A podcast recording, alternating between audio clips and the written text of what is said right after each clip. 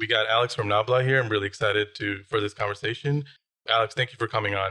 Uh, for those who don't know you, uh, would you mind giving us a little uh, introduction?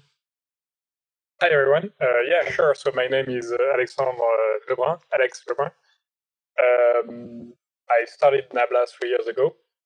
Uh, before Nabla, I started two um, startups in the machine learning space.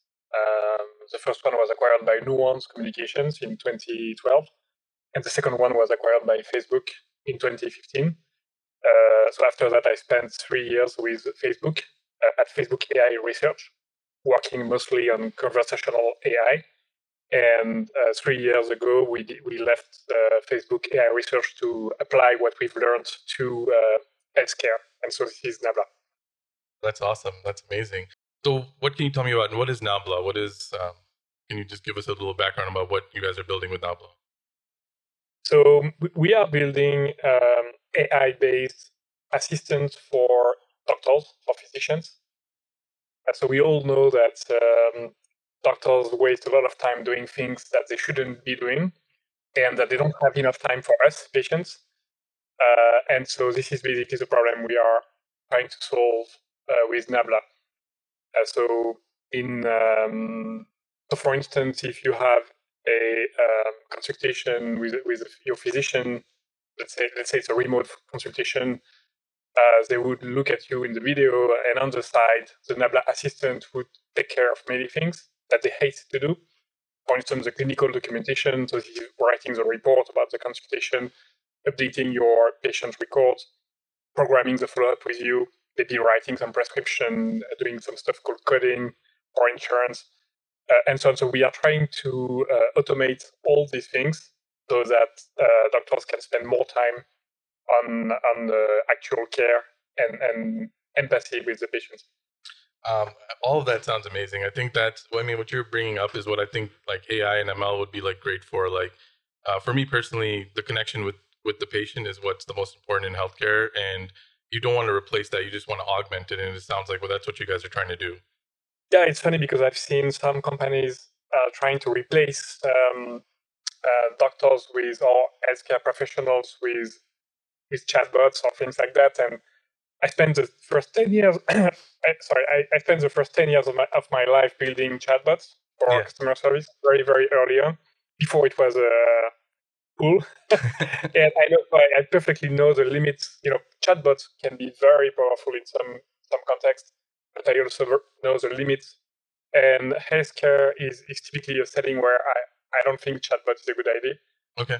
Anyway, we are far from being able to build this today. Uh, and even if we were capable, uh, is it is it really a good idea? Uh, not sure. Uh, So, so the idea, but actually the technology to build uh, an assistant that makes doctors' life easier is very close to the technology to build chatbots. It's the same models that power these things. Yeah, no, for sure. So, um, what is like the backend of Nabla? From what I understand, it's kind of like a C R M. Is that correct? Yeah. So, yeah. W- once we've said we are building an uh, A I-based assistant, the, the question is how you how do you bring this in terms of product to, yeah. to the healthcare providers. And so we, we started by building a digital care platform uh, that, that really looks like a C R M, uh, like, like a modern C R M. Yeah. So it handles both uh, asynchronous communications with patients over text uh, and also synchronous communications with uh, video consultations. Um, and it has everything you find in a good C R M system.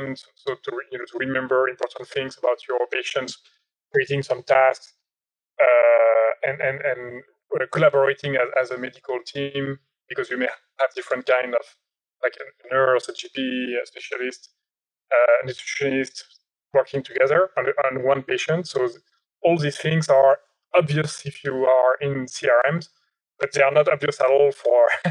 In, in the healthcare provider world today.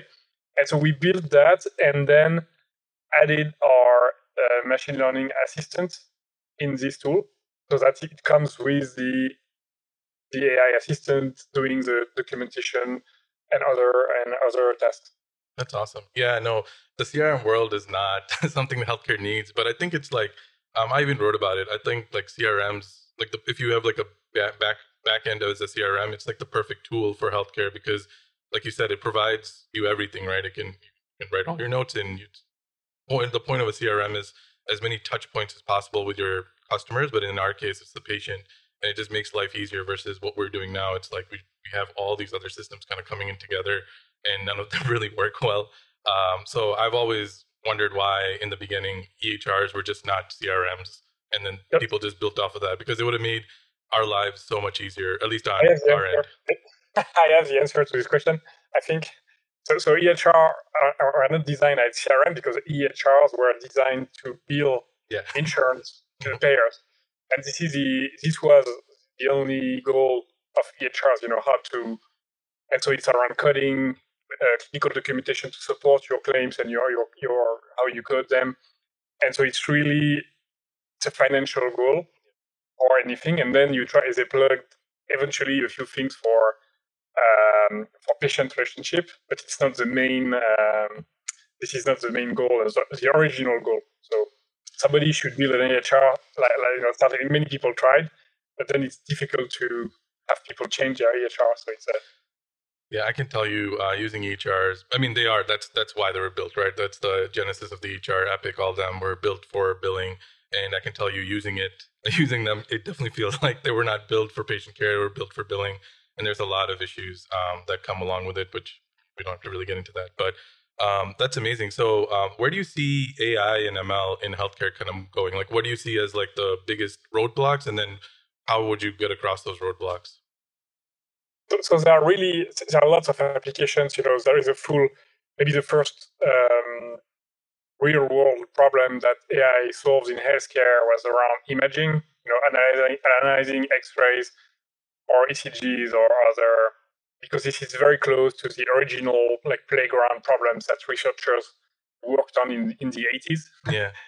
And so it's not a surprise that it started with this kind of um, uh, pattern matching problems.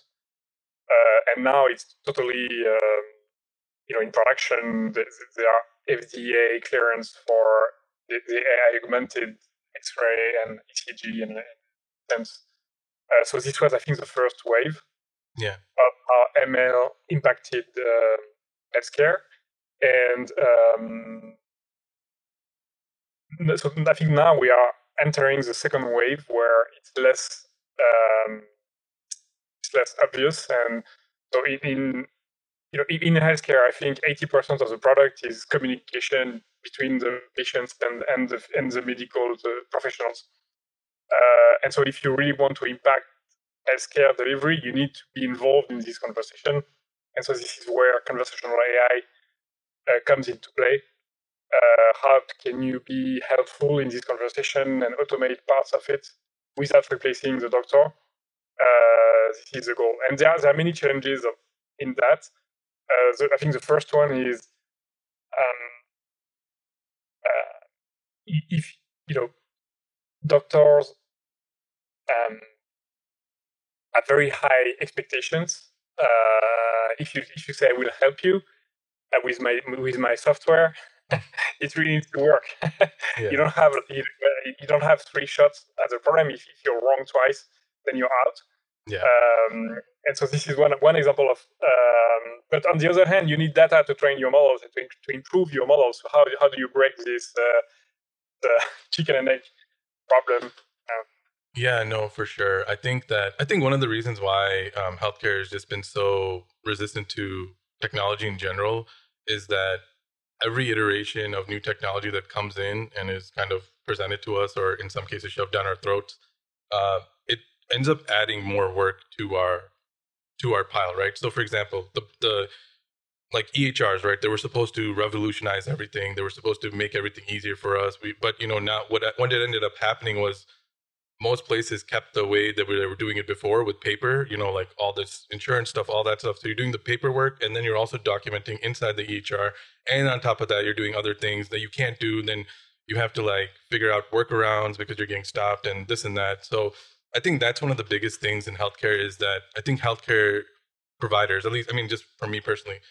um, I love technology and I love things that you guys are making. I love A I, M L. I think there's a huge future in it. But uh, to your point, not everyone is like me. Not every everyone is, you know, we've been burned so many times. You know, you've heard that saying, fool me once, shame on me. Shame on you, fool me twice, shame on me. You know, like, so I think that's where healthcare is. And I think eventually it's going to take some time to get to that point. But, you know, we need, you know, good people like you with great intentions that are building a good product to stand above all the other kind of, you know, like, a couple of years ago, people were getting paid hundreds of millions of dollars for an idea rather than an actual physical thing.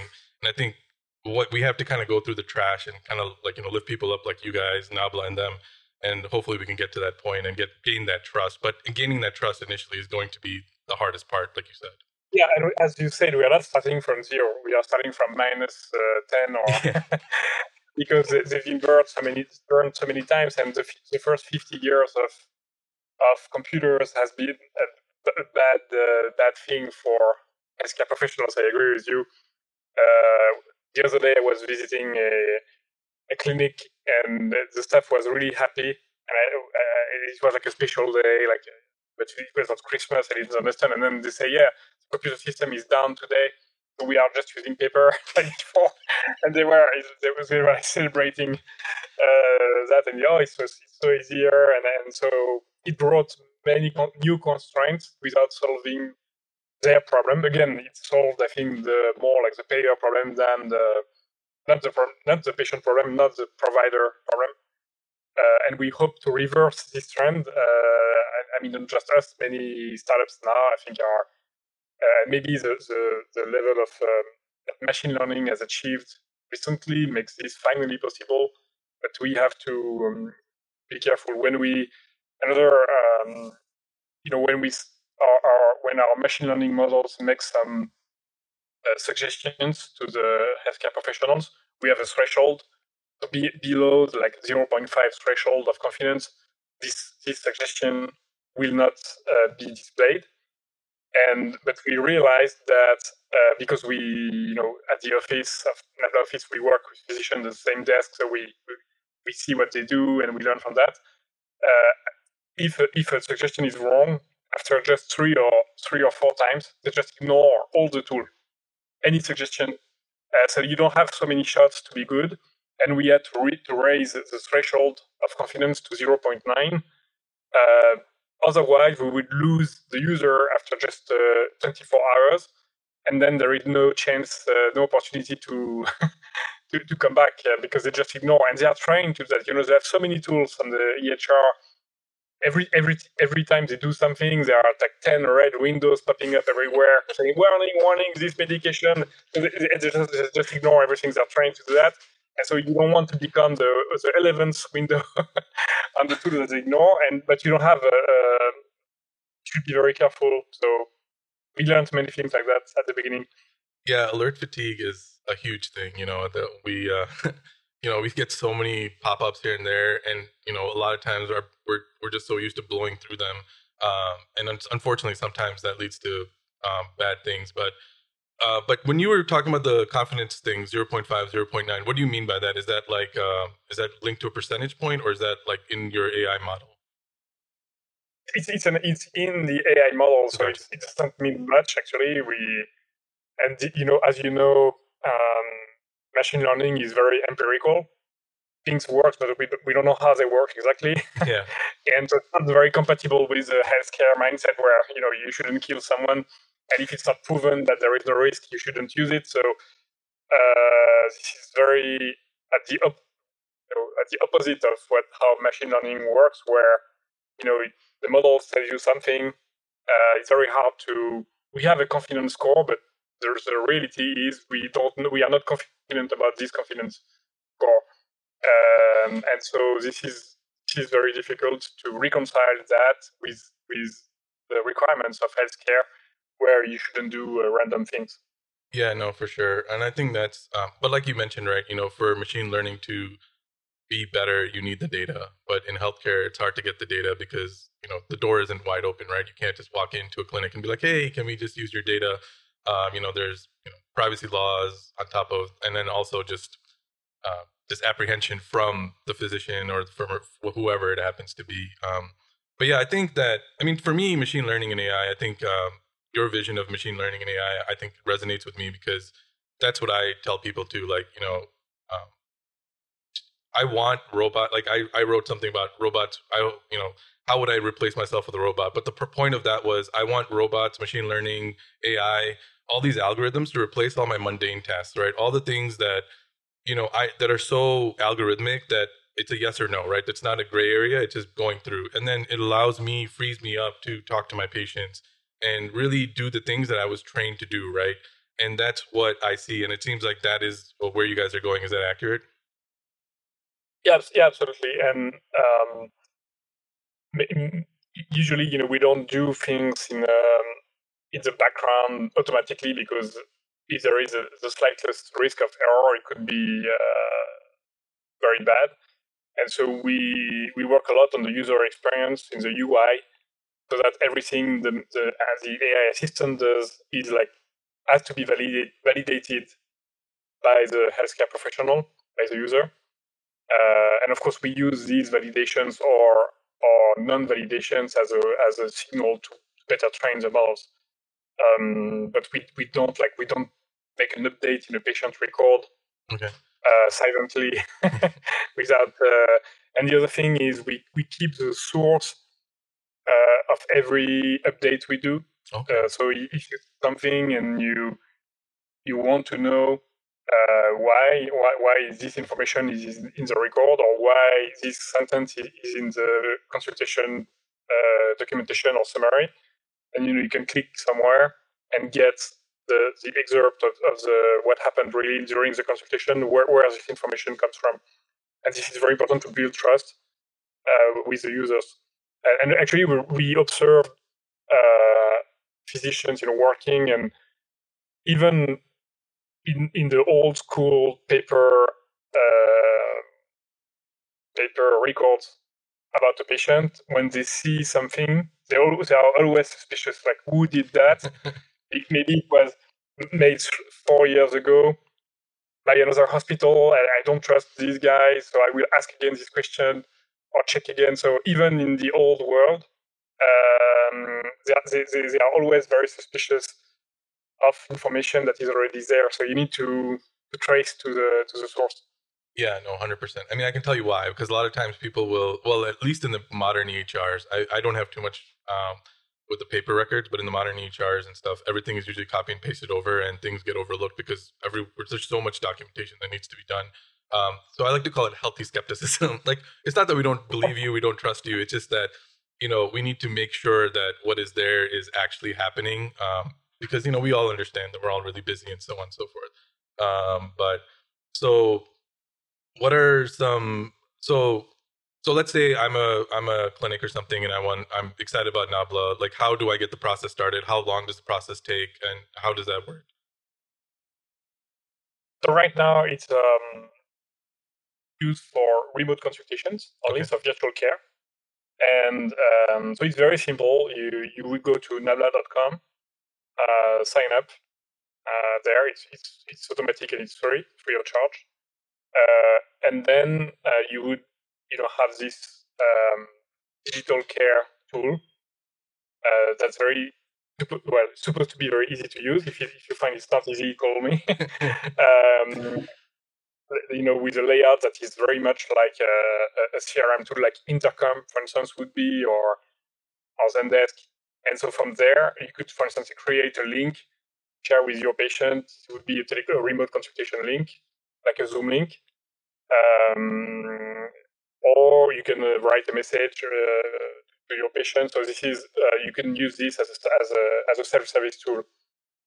Um, so as a as a physician, you know, or private practice, you could really just use that. And then for um, digital health startups or digital providers, uh, we already have a patient uh, app or website. We have a set of A P Is and S D K, so you can embed this experience into your your product. Of course, you don't want to see Nabla or to use something on the side.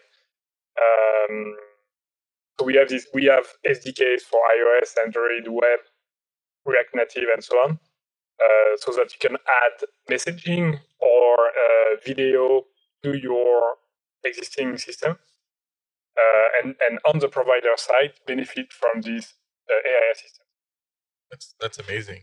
Um, and then what are some of the A I assistant features that come out of the box? So the, the most important is uh, documentation, clinical documentation. Um, the goal is any information that is relevant, that is shared, either you know mentioned by the patient, like I am allergic to uh, pollen, or by the by the physician. You you I, I understand you have this uh, illness, or I will prescribe you this. So all this information we capture and uh, normalize in, in uh, using I C D ten, uh, and then put in the right FHIR. So we we use the FHIR uh, standard. Um, and so this is this is like a basic, the foundation use case of documenting every consultation uh, with, with this. Awesome. And uh, is that just something that gets transcribed via like a video call, like as it's happening, or is it something that you can just like afterwards? I can just talk into something. Like how does that work? It's, it's so it's it's transcribed in real time. Oh wow! As people talk, um, and we do that over messaging as well. So. Um, so, I, you know, I really believe in uh, asynchronous care. Uh, I think right now, ninety, ninety-nine percent of consultations happen over in-person or video, synchronous video. But I think the asynchronous is very important to for many, many situations. And so we do the same um, the same tasks over uh, text. And when you use texting, like summa sum summarizing is very important. Um, If you interact with a patient through text every every few days, you cannot you know reread all the conversations from start from the start every time. So you need to, to summarize, know what what was said, what is important, what is important. So this is what we try to do. We also um, make messaging more efficient on the provider side by trying to suggest the next message. So okay. we generate a suggestion of based on the patient, on the context, on many things. Um, and they would typically maybe edit it, edit the message before sending it, but it's often very accurate. Um, so what we call copilot. Um, and the goal here is to make the typically coaches or nurses who uh, are doing messaging uh, much more efficient. Awesome. And is there a way to set up like a template of like, you know, if you see, if you get the same question asked or over and over again, is there a way you can just like create a template and just be like, okay, if, when we get this message, boom, we just send this. It's, you don't even have to do that because it's the you know the system will create the template automatically. Wow. So yeah. if you answer uh, twice the, the same thing or three times, uh, even once, you know every everything is a, every message is a template. So and then if something is relevant in, in this context, it will, it will pop up. So acting like like a template, but you don't need to manually create a template before. That's awesome. And I want to get touch on asynchronous care. So the more and more, um, you know, I think people are getting into digital health, and digital health is becoming a thing. You know, all these terms are being thrown out, like asynchronous care, all C R Ms, all that stuff. But I think you, I think you're absolutely right. Like I think asynchronous care is that is the way it's being done right now. The majority of care is asynchronous. Like you know, you see your you see your provider for you know five, ten, twenty minutes, what a year. You know what I mean? And the majority of your care is usually done outside of the walls. And that's another reason why I, you know, I love A I M L, these kind of things, because it allows us to be everywhere all the time, if that makes sense.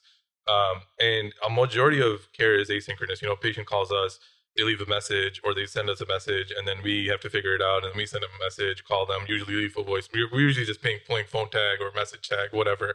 And I would say like ninety, ninety-five percent of care is asynchronous. So um, it's just that... You know, for us, it's just normal care. And I think you guys are coming in, calling it asynchronous. It just now has a name to it. So um, I mm-hmm. completely agree with you that asynchronous care is the majority of the way care is delivered, um, at least in the United States, I'm assuming around the world as well. Um, yeah, so, and yeah, I think in real life, you, you're right. Asynchronous care is, is the biggest part, but in, in uh, like proper consultations are mostly synchronous. Yeah. So there is a, so there is a, something strange here, uh, and also most of the payer still work on a fee-for-service uh, system where kind of only synchronous care is actually paid for. Like they pay for yeah. in-person consultation or video consultation, but they they won't reimburse you because you answered your patient uh, text message. Yep.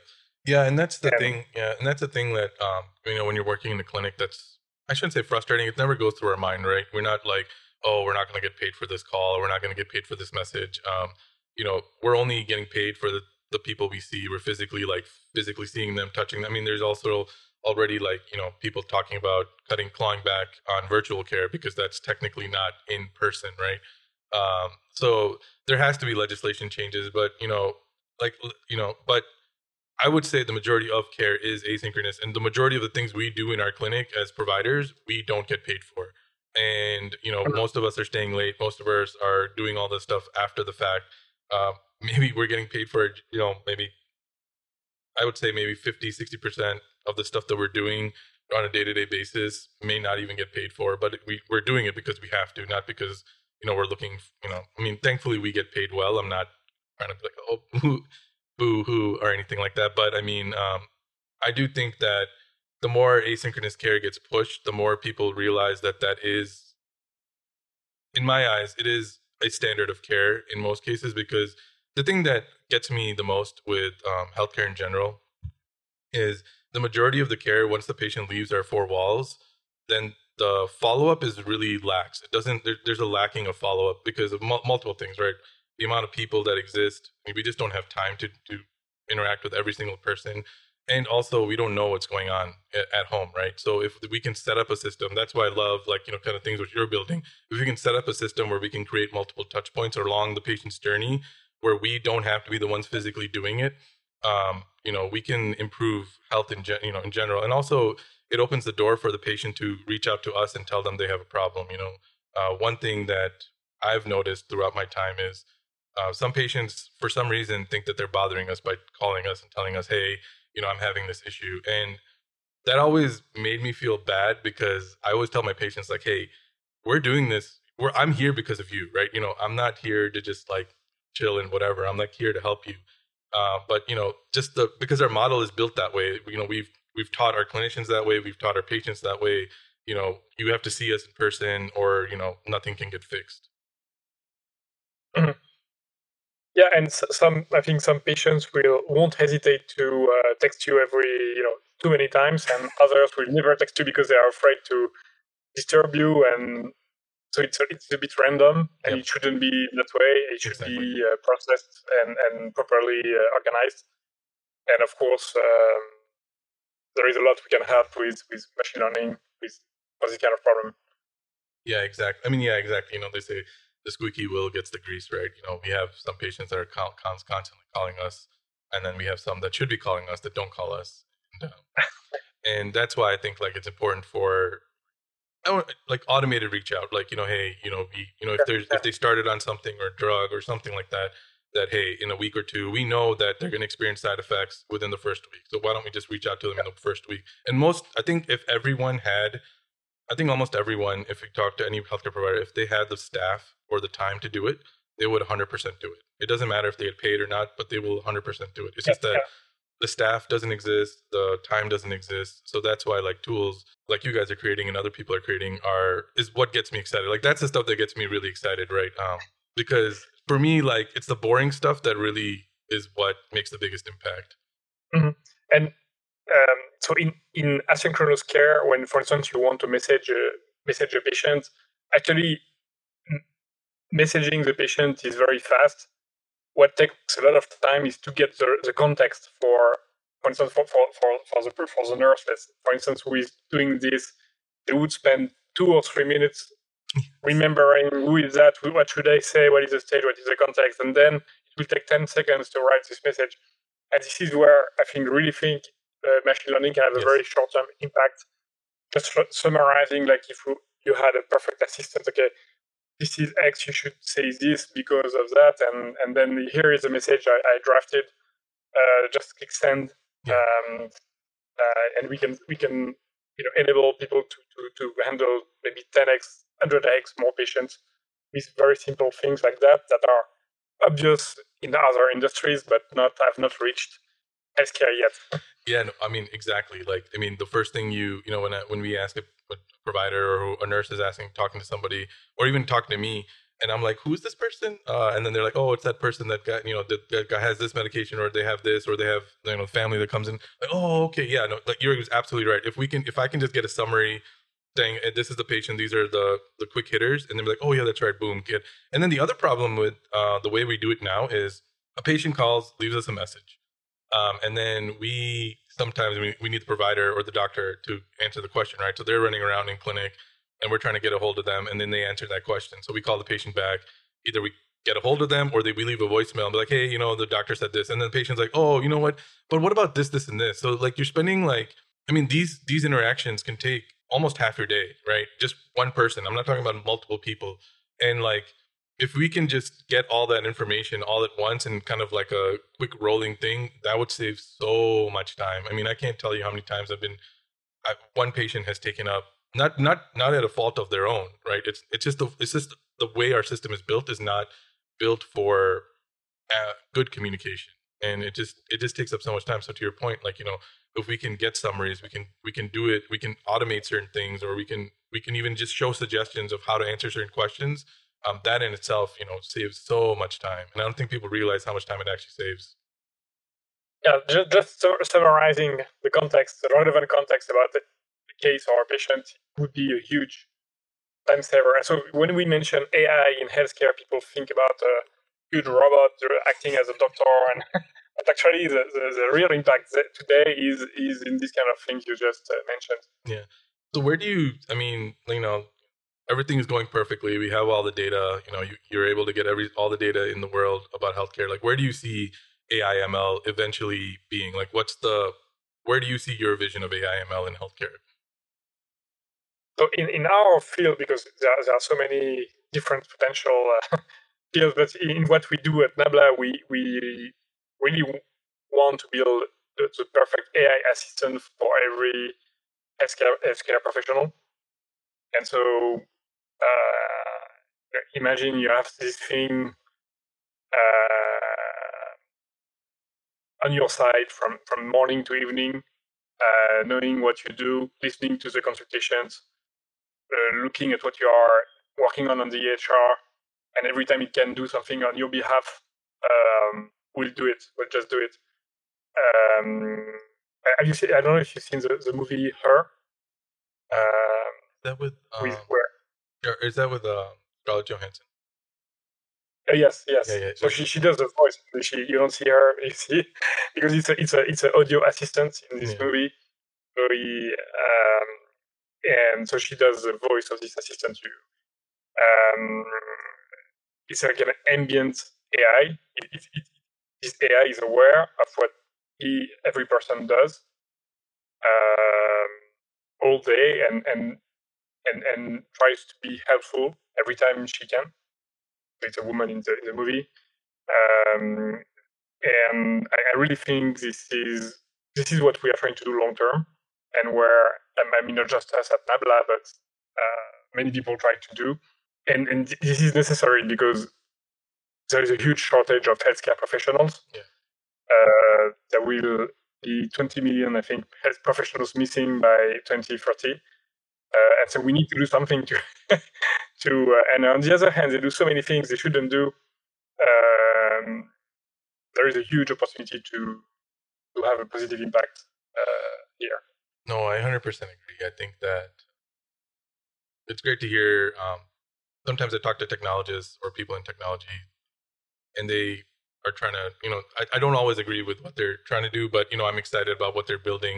Uh, but what you're mentioning and what you're saying, you know, I one hundred percent agree with. Um, uh, like I said, you know, it's um, healthcare is an interesting field where, you know, we're constantly, we need to help people, but we don't help ourselves, if that makes sense, right? Uh, we're constantly mm-hmm. thinking about everyone else, and then we're we're just taking everything on our plate, like whether we need to or not. And eventually, we have to get over ourselves. You know, like we need to be like, hey, we need the help, and we need to. I don't, I don't know if take a chance is a good way of saying it. Um, to healthcare professionals, it, it sounds like we're taking a chance, but I think that we need to open up and be open to other ideas. We need to get over the fact that, okay, the E H R was did not work for us, right? We need to get over it. Uh, things change. Life happens. We need to you know, technology is always constantly moving. We can't be stuck in the past, you know, and to, you know, you brought and they were working on paper charts and they were really happy, right? You know, they were like, oh, this is amazing. This is so easy. Um, you know, I, I was having a conversation with um, my provider, you know, in, at my um, hospital, and everyone was reminiscing of the days of the paper chart. And they're like, oh man, I would love to go back. You know, I would love to have a system shut down so we can just go back.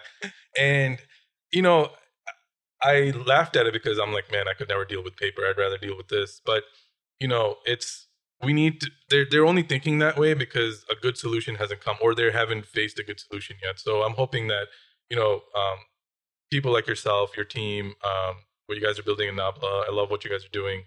And, you know, the more we can get of that and people with the right intentions, you know, not using healthcare as a, you know, a box of money, right? You know, it's not a free paycheck, because that's the other thing too, right? That kind of happened during COVID is people just kind of jumped into healthcare with not the greatest of intentions. And I think that hurt the, it did two things. It sped up the move into technology because it needed to, but then it also, now that the dust is cleared, it's also made people really weary. So where before, when you had a good solution, you might be able to get a, a conversation with like the C T O or C I O or whatever. Now it's like, well, eh, we'll see. You know, do we really need to do this? Do we really need to do that? Um, it's uh, so we'll see where life. We'll see where it goes. But I'm excited for the future. You know, uh, with what you guys are doing and what other people are doing. It, it for me, it's exciting. Yeah, we are very excited too. Yeah. But um, so where? So like you said, um, so how do people find you personally? Your team? How do they reach out to you guys if they have any questions? Um, you know, nabla dot com. Uh, our website, um, and uh, my email is alex at nabla dot com. Yeah. Uh, any feedback, you know, any any um, whether you're a physician or if you run a health tech, a digital clinic, things like that, if you're interested, we are very uh, we'd be delighted to talk and see your use case and uh, work together. We are we are at the stage where we are still very flexible and and, and willing to talk to everyone, better understand the problem we are trying to solve. Uh, so any uh, any contact is welcome. I can speak from experience. They have an amazing team, really awesome. Uh, they're very, very great people to talk to. So I mean, even if you're curious, just reach out to them because uh, they're a great, great group of people. Um, is there any uh, social media you wanted to plug or anything like that for people to follow you uh, or follow the journey of Nabla? Uh, yeah, I'm here for Twitter. So I'm, uh, my my Twitter is Alex P R U N. Uh, their handle, and you get everything from there. Okay, yeah, I'll have all that stuff linked in the show notes below. Uh, but Alex, I want to thank you uh, for your time. You're, you're very, very generous with your time. Thank you so much. Um, and yeah, hope you have a great day. Thank you so much, Zain, and uh, thanks for your invitation. No, no problem. Thank you.